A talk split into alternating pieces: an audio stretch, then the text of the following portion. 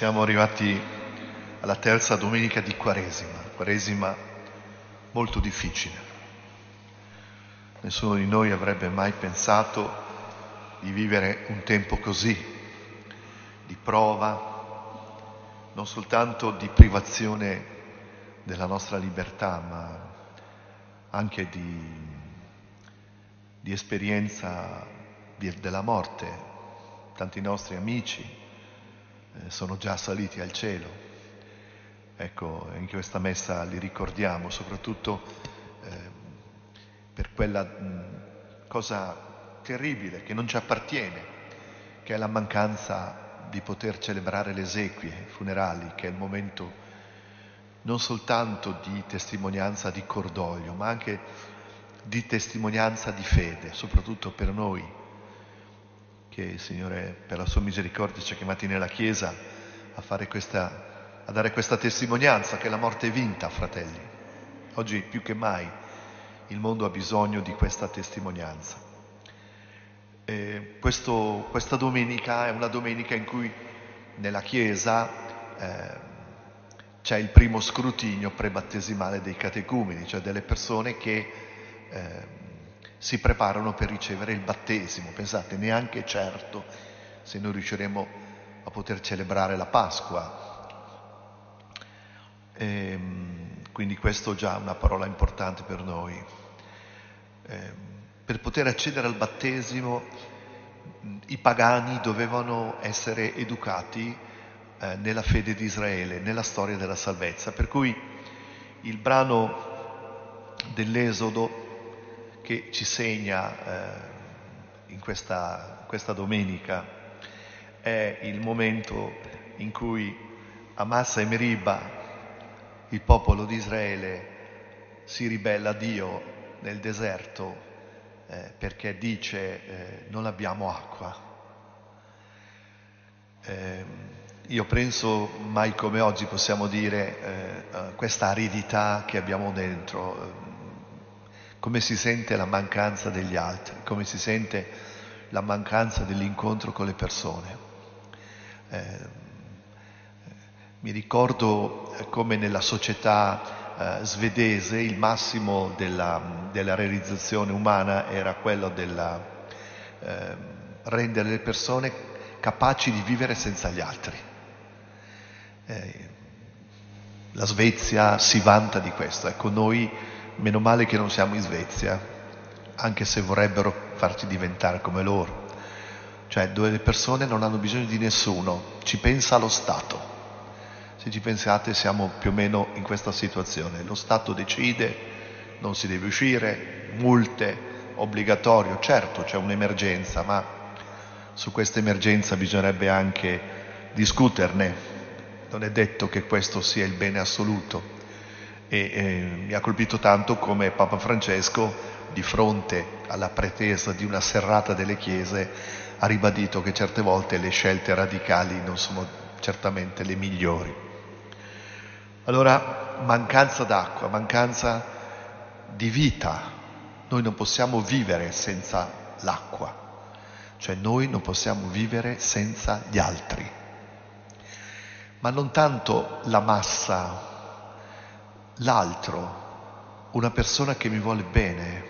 Questo è quello che ci manca, questo è quello che noi desideriamo profondamente. E Israele eh, sente che sta morendo di sete, non abbiamo l'acqua, non abbiamo l'acqua. Ora, eh, il Vangelo della Samaritana, al di là di tante, di tante questioni che potremmo approfondire, per esempio chi sono i Samaritani, eh, come mai la questione della donna, della relazione di, di, di Gesù con una donna. Eh, il Vangelo della Samaritana viene a rispondere a questa domanda che è, tu, è di tutti noi, questa profonda solitudine. A me colpisce come in questo periodo si è costretti a morire soli.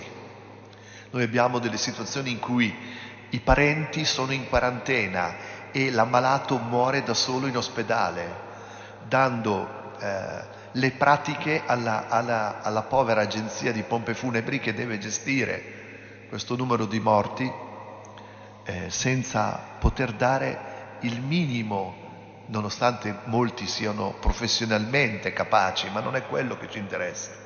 A noi ci interessa che uno ci tenga la mano quando stiamo per morire. A noi ci interessa che qualcheduno sia vicino a noi. Quando siamo nati non eravamo soli, c'era nostra madre, c'erano delle persone, la levatrice, qualcun altro che ci ha accolto. Ma morire da soli è disumanizzante ed è forse anche il segno di come ci siamo ridotti dopo che ci siamo allontanati dal Signore. Perché che cosa rende me persona capace di avere dei diritti e soprattutto il primo diritto che è quello di essere amato? Diceva Giovanni Paolo II all'inizio del pontificato, l'uomo non può vivere senza amore, la vita non ha alcun senso. Ecco, noi abbiamo bisogno di uno che ci ami. E chi è che ci ama davvero? Ecco allora la storia della nostra vita è come la storia di questa donna samaritana che ha cercato in mille modi di essere amata. E se ci pensate, il cantico dei cantici eh, che qualcheduno ha usato in modo così stupido e invece racconta profondamente eh, la nostra storia. Cercai l'amore dell'anima mia, perché alla fine poi che amore cerchiamo noi? Un amore che corrisponda profondamente al, alla nostra anima.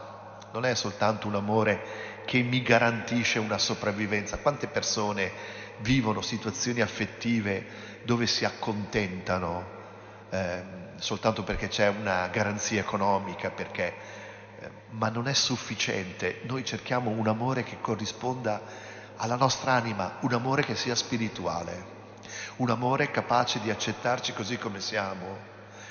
Ecco, questa donna come mai ha avuto cinque mariti? Ecco, ma perché, certo, eh, erano avevano incontrato le divinità pagane. Ecco, noi la nostra vita, chi sono, chi sono stati i mariti, chi sono stati quelli a cui abbiamo chiesto la vita. Il marito oltretutto era colui che difendeva la donna. Eh, oltretutto l'incontro accade al pozzo di Giacobbe. Ecco lì eh, si racconta l'episodio di Ruth, che eh, incontra Boz, quest'uomo, Ruth è vedova, eh, non ha chi la difende. Voi sapete che eh, nella, nella, scrittura Dio è colui che protegge l'orfano e la vedova, cioè che non ha chi la difende, l'uomo che difende questa donna.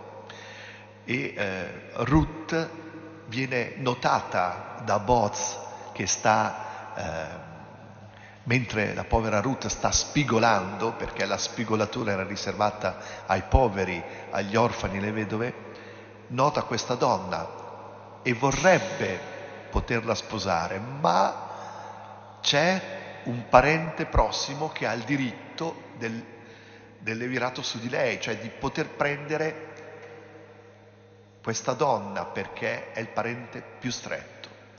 A questo parente più stretto rinuncia a sposare questa donna perché avrebbe avuto dei problemi economici e finalmente Boz la può prendere in moglie.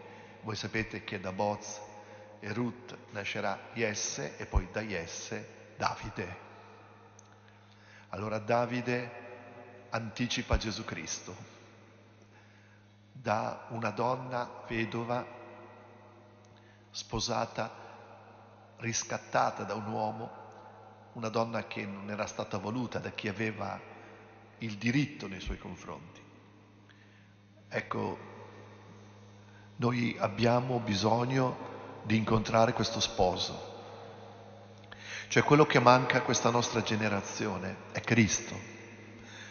Benissimo, troveremo prima o poi un, vir- un, un antivirus, un antidoto, ma non è sufficiente, perché il problema prima del coronavirus e dopo il coronavirus è l'amore. Chi mi ama?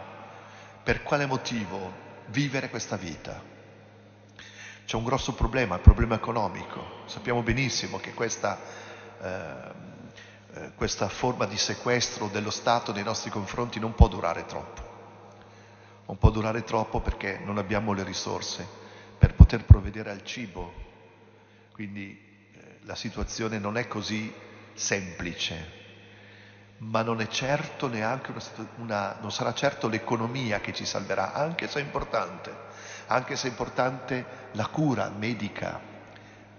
Abbiamo, abbiamo bisogno di un senso per la nostra vita. Adesso c'è un'emergenza, benissimo, ma finita l'emergenza tornerà quella quotidiana di non sentirci voluti bene.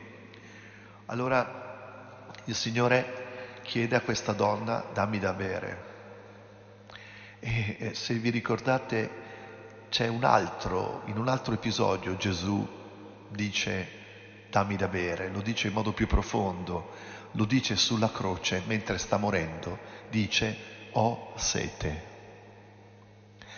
E è impressionante perché Teresa di Calcutta, meditando davanti al crocifisso, sente che questa richiesta, dammi da bere, ho sete, interpella lei. Gesù chiede a me e a te da bere. Ma chi è questo Gesù? E sapete che vanno a prendere una spugna con acqua e aceto e gli bagnano le labbra. Ma chi è questo Gesù che ci chiede dammi da bere? E sono le persone vicine a noi. Eh, noi ci preoccupiamo, è vero, di chi in questo momento sta male, ma in certe situazioni non possiamo intervenire. Eh, perché c'è impossibile, se voi andate in ospedale non vi permettono di entrare a accudire i malati che sono in, chiusi nelle camere sterili, perché non è possibile, c'è un macello terribile. Allora dov'è che noi possiamo dar da bere? Ma le persone vicino a noi. Ci sono persone in quarantena, ci sono persone in casa con noi, perché dopo un po', sì, che bello, ci siamo ritrovati, abbiamo fatto la pizza, ho visto sulle foto che girano sui cellulari, eh, ieri, ieri tutti hanno fatto qualcosa, i biscotti, la pizza, bellissimo. Poi dopo un po' l'altro non lo sopporti, perché l'altro viene fuori con le sue miserie, con i suoi peccati. Ed è proprio per questo motivo che noi abbiamo bisogno della parola di Dio, abbiamo bisogno di che qualcuno ci dica la verità. Chi è tuo marito? Cioè tu hai chi ti difende.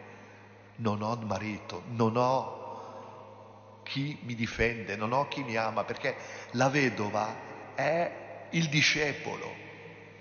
La vedova siamo io e te, perché nella nostra vita, non avendo basato l'esistenza su Gesù Cristo e confidando sugli uomini, siamo stati inevitabilmente traditi, non per cattiveria, ma perché l'uomo viene meno e qualcheduno, fratelli miei, muore prima di noi. Quindi questa è la realtà. Allora è urgente incontrare Cristo. Dico una cosa più grande, è urgente innamorarsi di Gesù Cristo. Lo sposo è Cristo, è Lui che viene a noi. Che cos'è eh, il regno dei cieli? È un banchetto di nozze. Cosa vuol dire un banchetto di nozze? Vuol dire che lo sposo viene a sposare me e te. E quando verrà la nostra morte corporale, accederemo a questo banchetto. Per cui, che cosa dobbiamo fare prima? Dobbiamo liberarci delle cose inutili, perché partiremo, fratelli miei, questa vita finirà, non è una cosa terrorizzante, è quello che appartiene all'esistenza, non dobbiamo avere paura perché è il cielo che ci aspetta, ma è chiaro che questo chi lo può credere? Chi nella sua vita ha incontrato lo sposo? E come si incontra lo sposo? Mediante il perdono dei peccati. Allora se io e te abbiamo sperimentato nella nostra vita la delusione, abbiamo deluso gli altri, abbiamo deluso noi stessi, gli altri ci hanno deluso, bene, è il momento di incontrare lo sposo. E mai come in questo momento, questo momento provvidenziale, fratelli miei, perché siamo costretti a vivere spiritualmente, una società materialistica dove pensavamo di fare tutto, non possiamo fare nient'altro che pregare. Pregare. Allora è chiaro che la Chiesa deve rendere presente questo amore, perché noi siamo qui, perché questa Chiesa ha le porte aperte? E perché distribuiamo l'Eucaristia? E la celebriamo comunque fino alla fine, finché ci sarà data la forza. Ci dovranno portare in galera per impedirci di celebrare l'Eucaristia, ma quando saremo in galera la celebreremo lo stesso. Andatevi a leggere cosa ha fatto il cardinale Fontuan quando in Vietnam era in carcere. Celebrava l'Eucaristia con dei pezzettini di pane che gli passavano nelle scatole dei fiammiferi e con un goccio di vino. Allora, fratelli, il banchetto nuziale si sta preparando e qui lo anticipiamo per quello che sarà un giorno nel cielo. Allora non potrà più succedere, mi ha detto uno, Don Pietro, quando finirà questa cosa cambieremo, miglioreremo. Ma non credo, perché l'uomo quando poi sta bene si dimentica di quello che era prima. Però potremmo almeno desiderare, desiderare di essere presenti al banchetto con lo sposo. Fratelli, quanti di voi che siete a casa vorreste essere in questa Eucaristia e non potete esserci? E qualcheduno è in un letto d'ospedale, non può uscire. Allora, eh, che non succeda che di fronte alla prima Eucaristia che potremo celebrare insieme, eh, tu resti a casa o vai a far pisciare il cane, ma non è possibile, fratelli. Non è più possibile una cosa del genere. Questa parola è forte per tutti quelli che sono stati battezzati.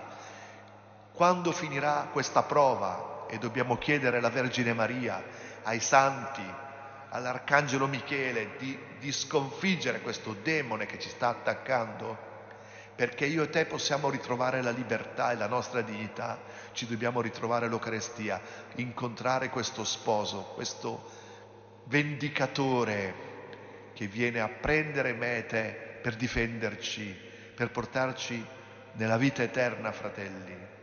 Allora, che sia come è accaduto alla donna samaritana, che dopo che gli è stata detta la verità, che lei alla fine non aveva mai amato nessuno e non aveva mai incontrato l'amore, perché questa è la storia della nostra vita. Finalmente nell'incontro con Cristo, il più bello dei figli dell'uomo, eh, lei diventa discepola e va a, nella sua città a dire agli altri che c'è un uomo che dice la verità.